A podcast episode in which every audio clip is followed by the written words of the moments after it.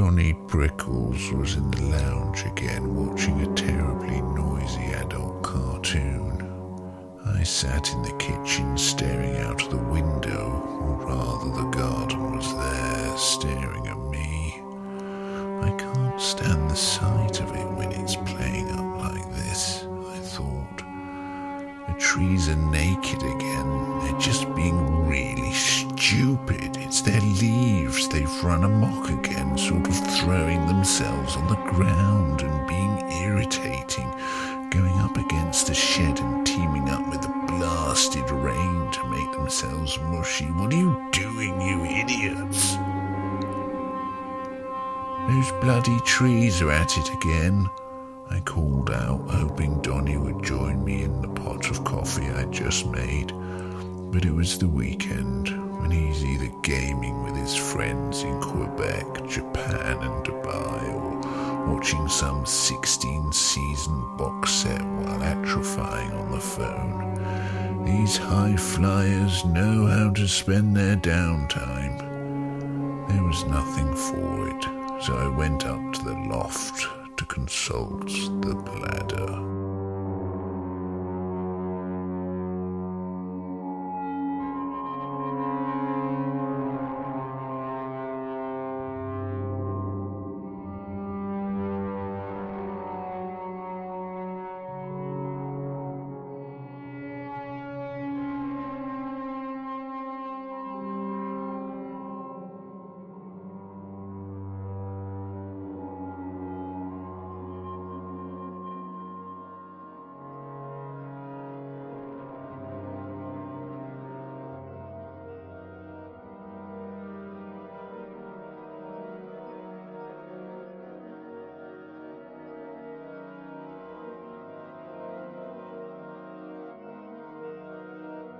In my youth and my boarding school, didn't the bladder grant us all stories it spluttered at intervals from a lavatory?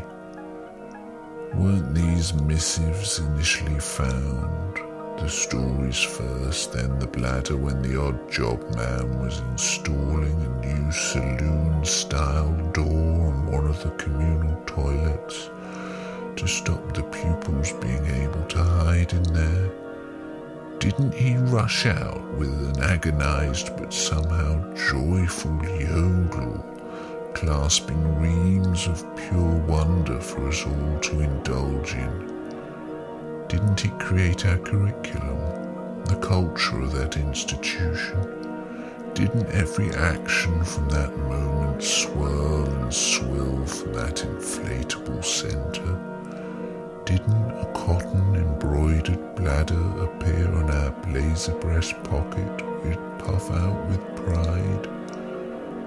Wasn't it at least a huge leap from the prehensile toe learning by routes prescribed before that moment? Didn't we begin to sing? The bladder is big, the bladder is strong. The bladder will hold piss all day long. The bladder's so kind, the bladder's a song. The bladder looks purple and will never be wrong. But over the winter term, something along the way changed as its excrescences were poured over, recited, analyzed, interpreted doubted by the flustered teachers.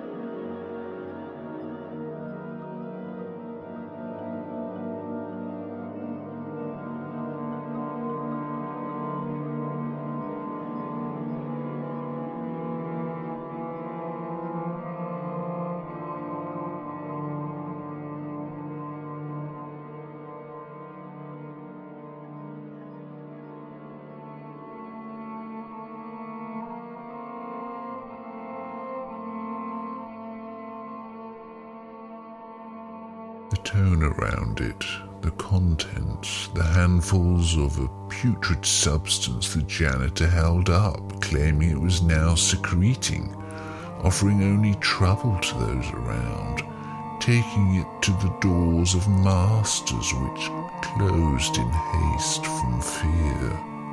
To them, the bladder had gone from counting, measuring, documenting, illuminating the experiences within this increasingly caged and colonized planet to pushing on the material form of its supposed reality.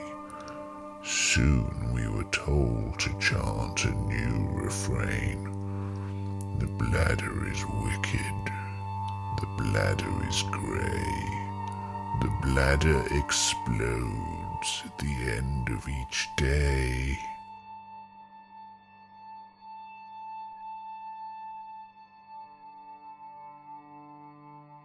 It's a shame this isn't an experience we can all share anymore, Tina had said to me, wringing hot urine from her hair while Funky Timo pulled the yellowed cotton wool from within his ear canal putting it in the basin.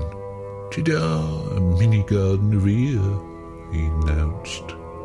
But within that space of frivolity, currents were swelling, visibility vanishing in murky subterfuge. Amidst the humour we still all had with the bladder, those in authority were preparing to stamp it out.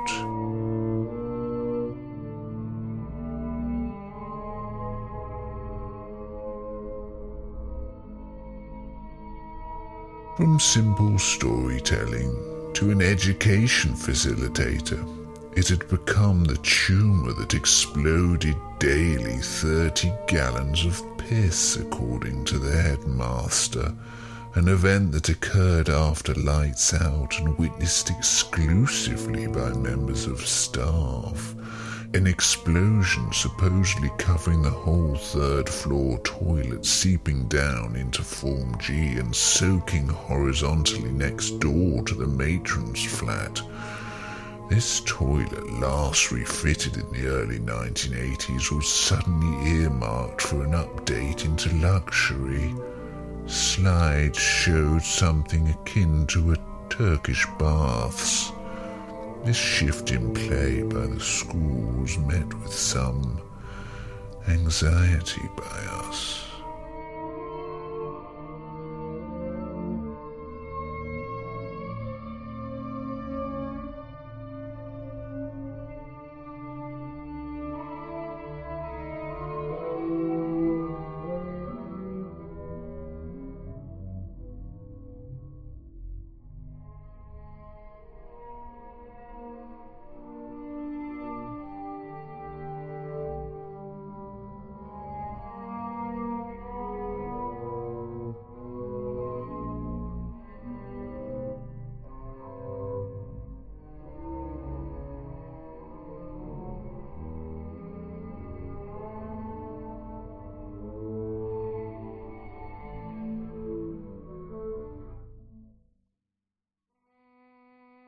The final night before the holidays, I held it in my hands, the bladder.